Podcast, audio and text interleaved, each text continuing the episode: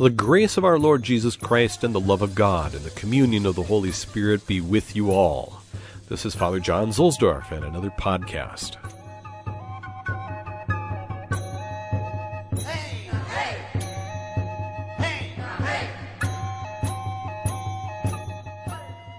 We welcome as our guest today a frequent visitor to these podcasts, St. Augustine of Hippo, the great doctor of grace in North Africa, who died in 430 AD.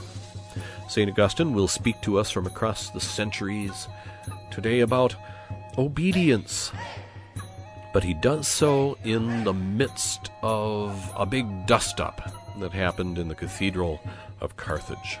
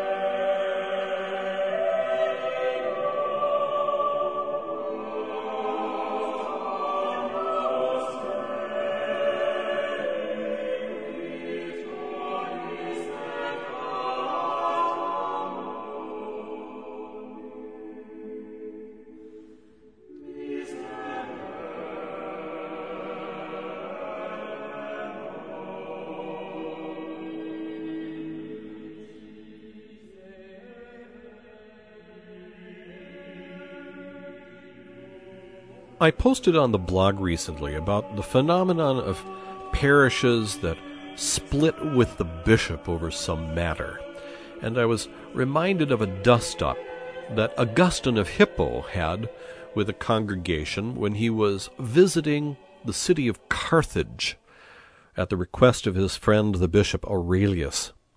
It was in January of 404 Aurelius, the bishop of Carthage, had asked Augustine to come to Carthage to preach, uh, probably against the Donatists. As you might remember, Donatists were heretical schismatics uh, who set up a parallel church according to their own lights about correct practices and doctrine and so forth. Aurelius, uh, in his own battle against the Donatists, had given his priests permission to preach and so, remember, it was usually only bishops who would preach in the ancient world, but he told his priests could, that they could preach. And so Aurelius was probably trying to uh, give them a standard uh, whereby they could they could preach. And so Aurelius wrote to Augustine and pressed him into service for a kind of a speaking tour. And uh, so Augustine traveled to Carthage, where he was very well known. He had studied there as a young man, and he was there quite often as a bishop and he was very famous. So Augustine happens to be in Carthage on the 23rd of January in 404 for the feast of the Spanish martyr Saint Vincent. And Augustine describes in the sermon that we are going to hear how the day before there had been a big disturbance in the church.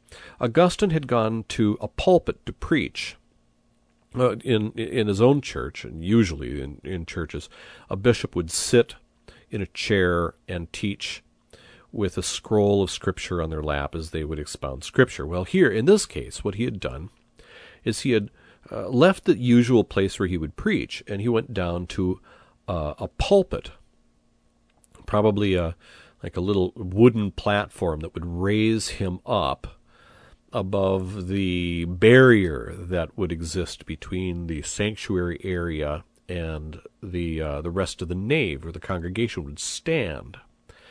And um, Augustine, uh, you see, he had also a rather weak voice. He tells us at different places in sermons that he has a weak voice, and he, sometimes you can hear him. Uh, the stenographers that he traveled with, who wrote down everything that he would say, even wrote down his little comments about you know asking people to be quiet because his voice was weak, uh, so that you know he wanted to make sure that people could hear him. So uh, Augustine goes down to the pulpit, And he gets up in this pulpit and then he leaves it again without preaching. And apparently, this caused just a huge ruckus with all sorts of people really, you know, turbulent and so forth. They had they had come to him. He was famous. They wanted to hear what he had to say, and there was a kerfuffle that that happened in church uh, because number one, he didn't preach, and number two, where he went to give the sermon, he didn't actually give. So there was a dispute. Uh, it, there was there were some people who who when it was time for him to preach uh, left the nave and surged around into the apse because they wanted to get really close and they wanted to hear what he had to say. But instead, here goes Augustine down further away from these people who'd surged into the apse where all the clergy was supposed to be. And he went down to the barrier, the shoulder high barrier, and he climbed up in this platform. And um, so the people were clamoring for him to move, to go to a different place. And Augustine was trying to get people to fill in some spaces uh, that were left by the movement of the crowd. And rather than moving this group, he wanted this. Uh, what happened is that eventually he just got down out of the pulpit, even though, you know, uh, Aurelius had him there to preach. He just got down without really saying much of anything, and that caused a real commotion. So uh, we're going to hear this sermon. Um, it's a uh, a real, it's an absolutely fascinating piece. Um, where you can get a, a, glimpse, shall we say, of of what it was like maybe to be a, sort of uh, in in a church on this in this day back in 404 in Carthage with this dynamic, uh, really active, interactive people, uh, the North Africans. Uh, and there are a few things that you can listen for as we go through this. I'm not going to read the whole thing, but I'll read a good chunk of this sermon. It's it's one of the newly discovered sermons. Uh, there was a, a, fellow by the name of Dolbeau who found a whole bunch of brand new sermons in uh, some manuscripts that were stored away in the German city of Mainz. And so these are the what they usually refer to as newly discovered sermons it's really interesting after all these years we're still finding things by Augustine. It's absolutely amazing that after all these centuries we can still discover stuff. But anyway, this is sermon uh, 359b, 359b, and we'll hear a good chunk of it. I won't read all the way to the end, though. I'll just get us a little bit into his issue about obedience, and I'll leave you hanging. But there are a few things you can listen uh, for. Uh, tune your ears for his comments about women, uh, both women in church and the kinds of things that women had to endure. You know, it's amazing that some things just really don't change very much. Um, he talks about, for example, how Aurelius had undergone to reorganize the church. Uh, he wanted to separate the sexes from each other in church. And so he arranged for certain groups to enter through certain entrances and so forth. And this work eventually came to solve some problems because people were obedient. Okay. Um, you, uh, you tune your ears to uh, Augustine calling his audience things like, you know, your graces or your reverences or your holinesses or something. Well, this is a standard part of Augustine's style. Uh, you might remember that, that Augustine says that he is a bishop for the people, but he is still a Christian with the people, and his role is one of service. And so he gives great honor to his congregations, and he describes himself very clearly as their servant, sometimes even uses the word slave. That's the role of the bishop for Augustine. It's, it's service. Uh, he talks about their bishop in Carthage a lot. He talks about Aurelius. And, uh, you know, he's an old friend. He's the chief bishop for the region. And he's, uh, you know, he came here in obedience, um, even though he had some other uh, things to do. He was supposed to be at a, at a synod of bishops elsewhere, but he begged off that so that he could come to to Aurelius out of a kind of a an obedience because there was a greater need that had to be served. Um, just you know, really keep your, your ears tuned to all the human factors in this. You're getting a, a picture, a snapshot, of the atmosphere of an ancient church in the early 5th century in North Africa, a place and time of one of the most vibrant and dynamic and influential expressions of Christianity in the history of Holy Church. So now we go back to January of 404. You are in the cathedral in ancient Carthage. And Aurelius the bishop is there, and all the clergy are there, and there are masses of people, probably even twice the number of people the day before. They're all packed in because of the kerfuffle that everyone in the whole city is probably talking about. And time of great controversy. We're having a fight in the in the church uh, between parallel churches, the Catholics and the Donatists. And now Augustine gets into the pulpit and he begins to speak. conturbatio esterni die itam nostra quam vestra et propter vos magis nostra quam vestra silentium fateor imperabat. Sed quiede domino fratri caritas iubet cui servire necesse est Yesterday's disturbance, for which I was as much to blame as you, more, in fact, because of my responsibility to you, would properly, I admit, be calling for silence today. But because charity, whose slave one has of necessity to be, has brought an order from our master and brother, though there is also evident in you a positive lust for hearing something, which we confidently hope God will be good enough to make fruitful in your good behavior and your obedience, I am going to be your slave in the name of Christ, since I am the slave of Christ whose members you are.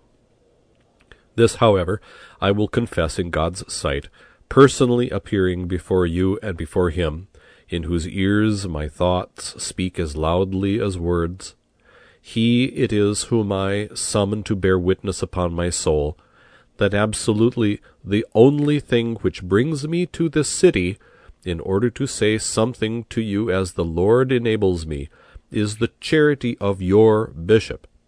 And I don't mean the charity with which I love him, but that rather with which I am aware of being loved by him without the slightest pretense. While it is true, I mean, that you know both of us.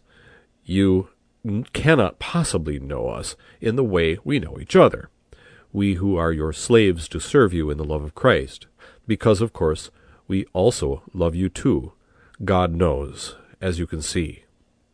None the less, dearly beloved, you ought to know, I say this in the presence of Christ himself, that if you longed to have me here more than anything else that you long for, and I perceived in your bishop's mind even the slightest disapproval of me, you would never see me here.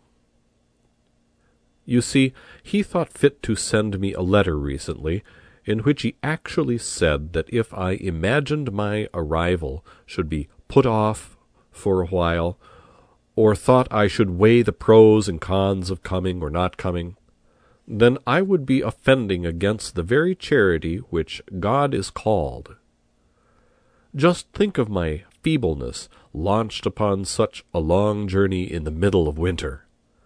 And here's something else for your graces to bear in mind. The blessed and venerable old man Xanthippus, primate of Numidia, has summoned a council to meet at Constantine on the 28th of January.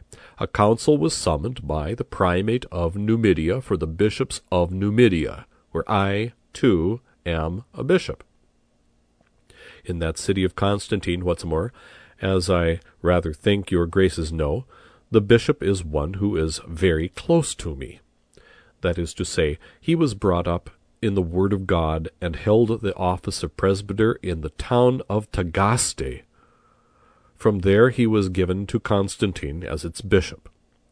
I can't tell you with what sort of letters he tried to induce me to visit Constantine, when the council was also summoned to meet there, he overcame all my delays and hesitations, and yet, my dearest friends, such a letter then came to little, lowly me from my lord and brother Aurelius, your bishop, that it quite overruled by the weight and seriousness of its contents any previous arrangements I had made, and didn't so much bring me as haul me here, putting all else aside.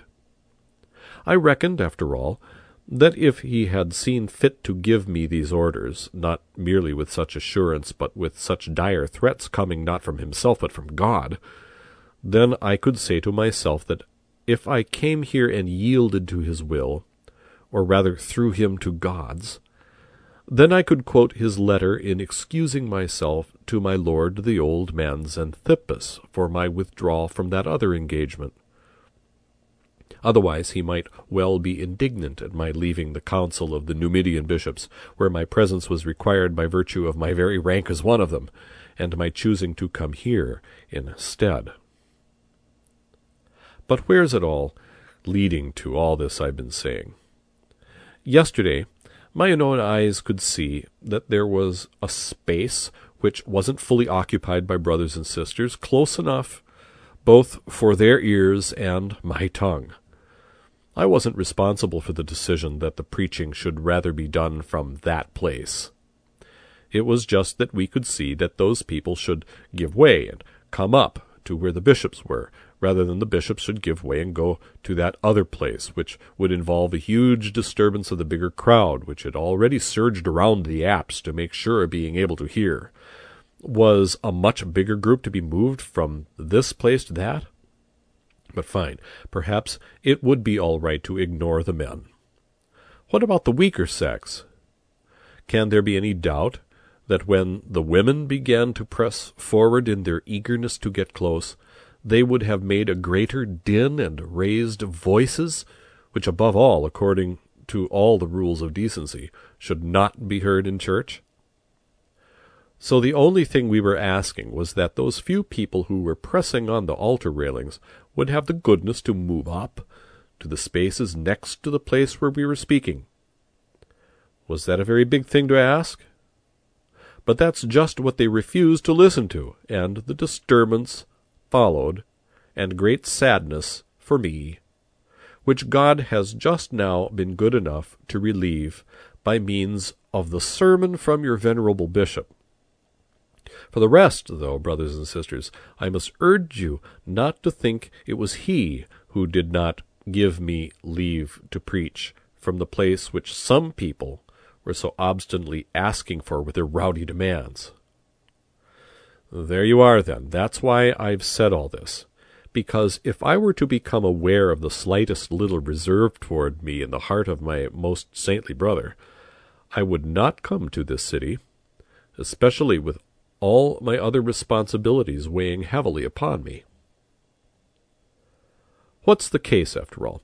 Can't your graces recall that I held forth against the party of Donatus from that place inside the altar railings for four days running? Did we wait for you to ask for that? Was it even suggested by me? He of his own accord saw that it should be done, and he did it. This time he saw it shouldn't be done, and he didn't do it. But perhaps you're saying, What's so great or difficult about what we were asking for?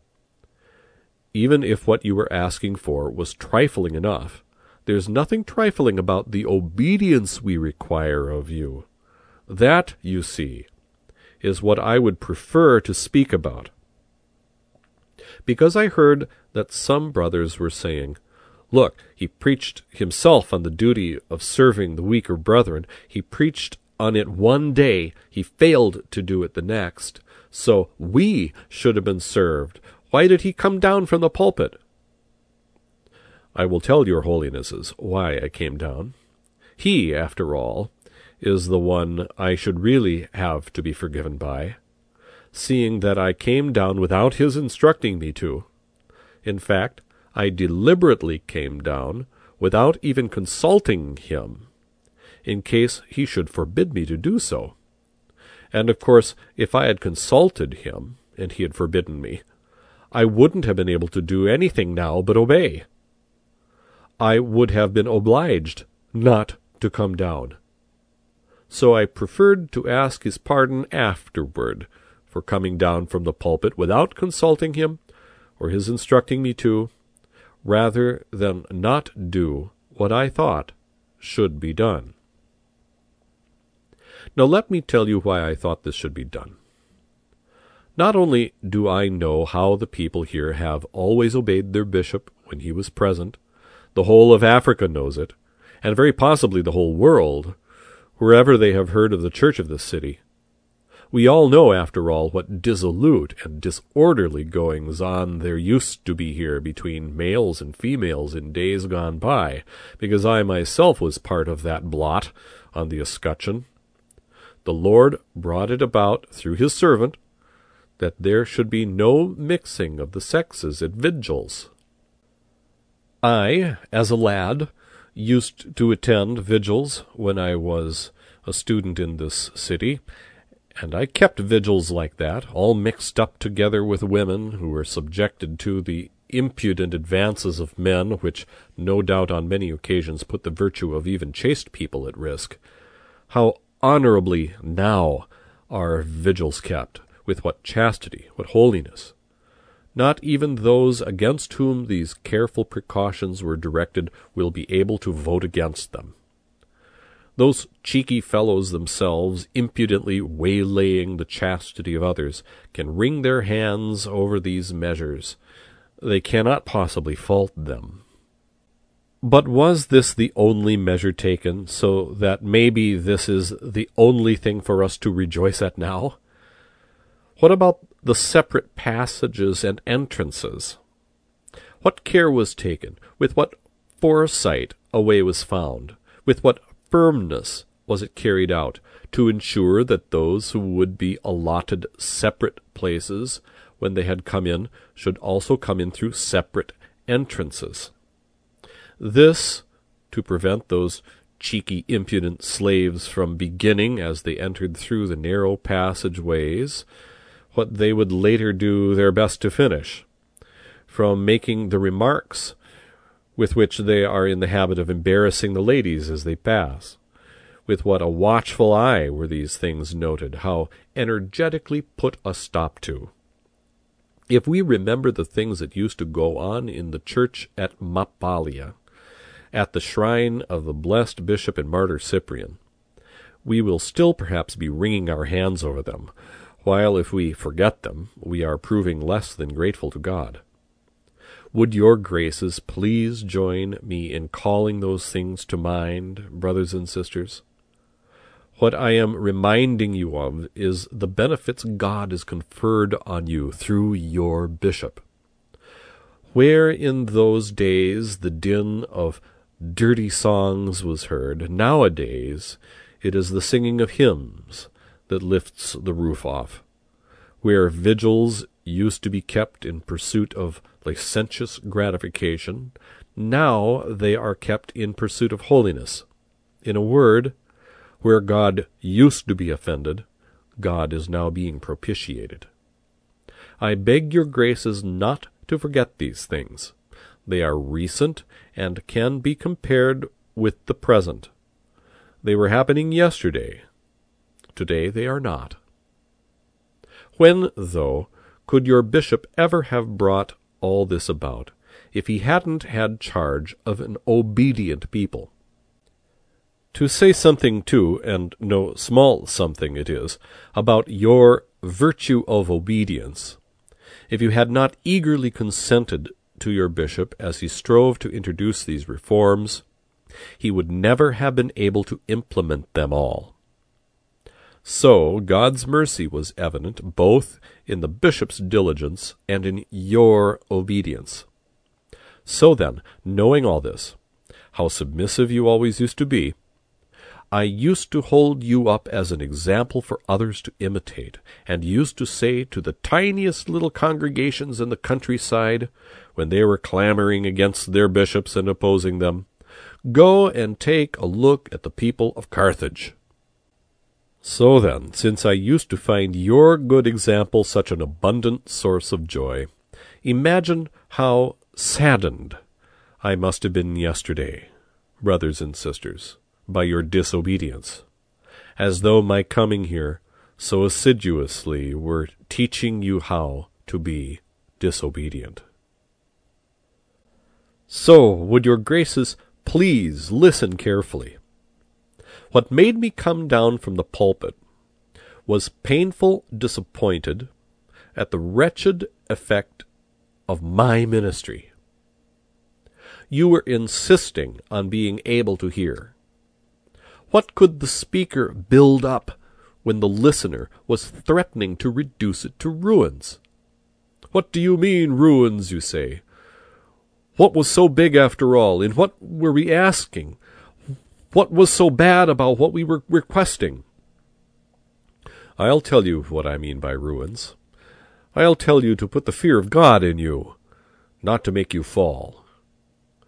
Don't you know that a blazing fire can spring from a mere spark? Don't you know that the tiniest drops fill rivers and sweep away whole farms? Don't let disobedience seem to you just a slight sin. Certainly, I'll tell you straight out, it would have made not the slightest difference whether you listened from here or from there. That there was a space enough near us for a crowd to fill, both I knew and you also knew.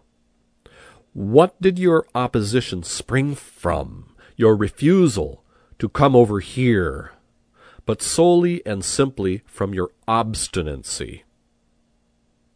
Either just this happens that we want, or else what you want won't happen. We, I mean to say, wanted you to be able to hear. And what we wanted would benefit everyone.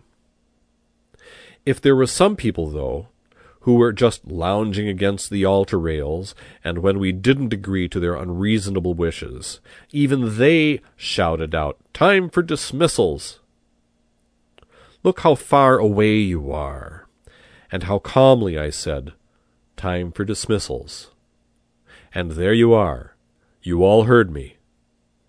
Because you were patiently keeping quiet. What if I was wishing to test your obedience now?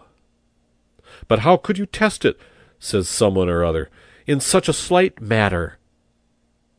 If you don't obey in a slight matter, who are you going to obey in a greater one? Haven't you read what the Lord said? Whoever is faithful in a small matter is also faithful in a great one, and whoever is unfaithful in a small matter is also unfaithful in a great one. Do you really want to know what's so bad about disobedience because I said the listener was threatening ruin? Everything God planted in his paradise was good if everything he made in the whole world was good, with Scripture saying, And God saw everything that he made, and behold, it was very good.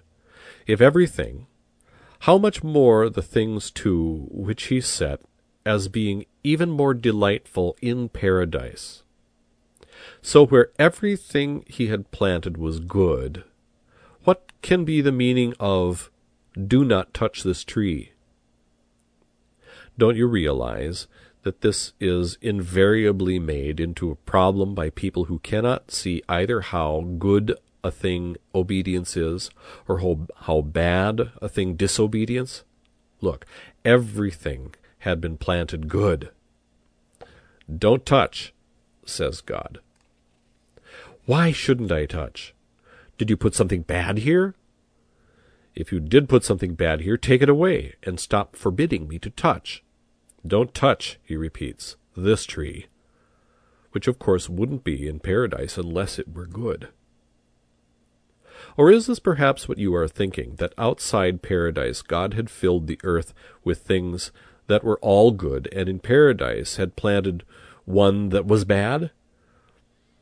In the rest of the earth, too, of course, they were all good, but undoubtedly better in paradise. And yet, because among all the good things put in paradise, obedience was better still, God slapped a prohibition order on one of them, or else by not forbidden, forbidding anything he might have ceased to be master.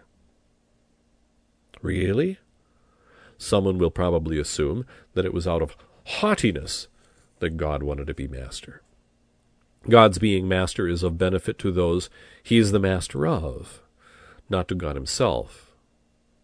Our ignoring him doesn't make him any smaller, nor our serving him make him any greater. That we are under such a Lord and Master is to our advantage, not to his. In wanting to be our Master, he is wanting it for our benefit, not his own. He stands in no need of any good of ours. We are in need of all his good things, and above all of God himself, our supreme good. God himself, you see, is our supreme and best good, than which there can be nothing better. Notice his servant admitting this, listened to him out of the psalm.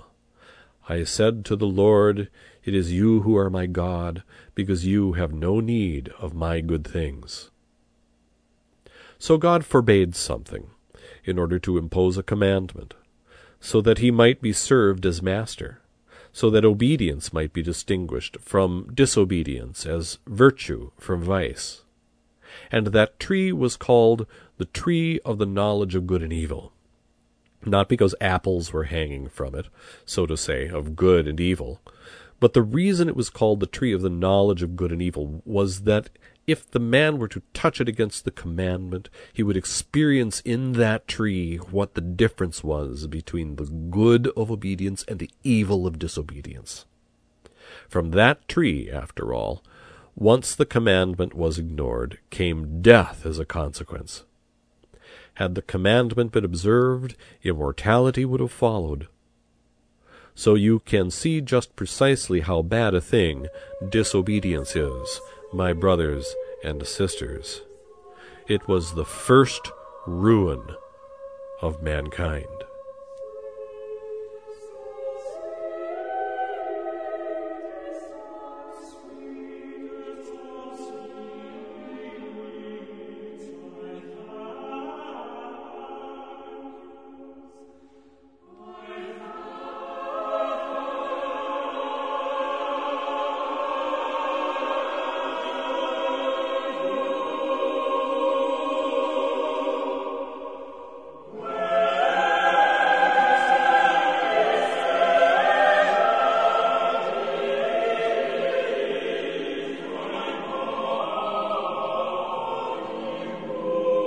Was St. Augustine of Hippo, preaching to a flock in Carthage in 404 AD. And one of the things I found quite interesting in his sermon is how Augustine makes the transition from talking about uh, the old um, ways of the things were being done and how they improved over time to what happened the day before, and then moving in to speak more deeply about obedience and the relationship that we have with God in obeying proper authority. Each of us have a state in life that calls from us obedience to some proper authority. And this is very important for us as individuals, of course, but it's also proper to whole communities. You know, every one of us, of course, is going to be judged alone as an individual. But in this life, we are in this vale of tears together with others. We are members of a church. There's a universal church, but then there's a, a, a local church, and then there's there are particular you know divisions or portions of the people of God, which are parishes, for example. We are to profess one faith, the faith of Holy Church. Not just any faith, but the faith of Holy Church. We are called on to submit to the church in her authority. And this is an authority, not just any old authority, but this is an authority that was given to Holy Church by God. Parishes and other groups, other you know, communities of religious, for example, when they rise up in stark disobedience and turn themselves away either from uh, the authority of Holy Church to teach by embracing or promoting things that are just simply contrary to the teachings of the Holy of Holy Church, or uh, by their actions, you know, the authority of jurisdiction and you know the things that are are given to the responsibility given to bishops in order to put the church in good order for the sake of souls, when they place themselves in stark opposition and even go so far as to split off and go and start their own thing without any kind of reference to the bishop, they're placing themselves in real danger and they are causing scandal to others who, by their bad example, might think that what they're doing is okay. They weaken us as a church. And they place themselves in spiritual danger and they imperil other souls by their scandalous, bad example. We need to do everything that we can to do our best, you know, to foster unity with charity. Not at the expense of truth, not against, you know, the law of the church, not against the church's teachings, not just to go along to get along, I'm not saying that we should just, you know, defy common sense or anything like compromise or truly necessary things, absolutely indispensable things in order to get along. That's not what I'm saying.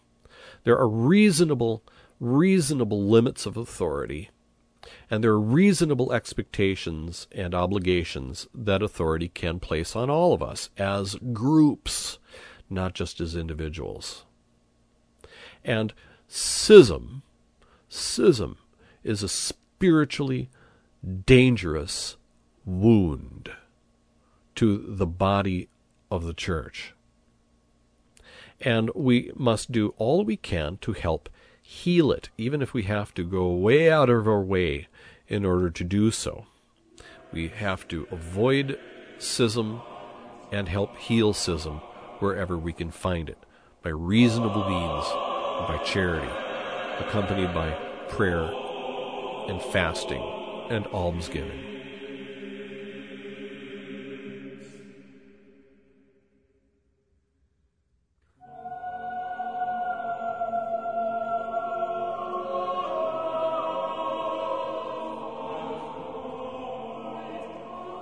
With that, I'm going to wrap up this podcast.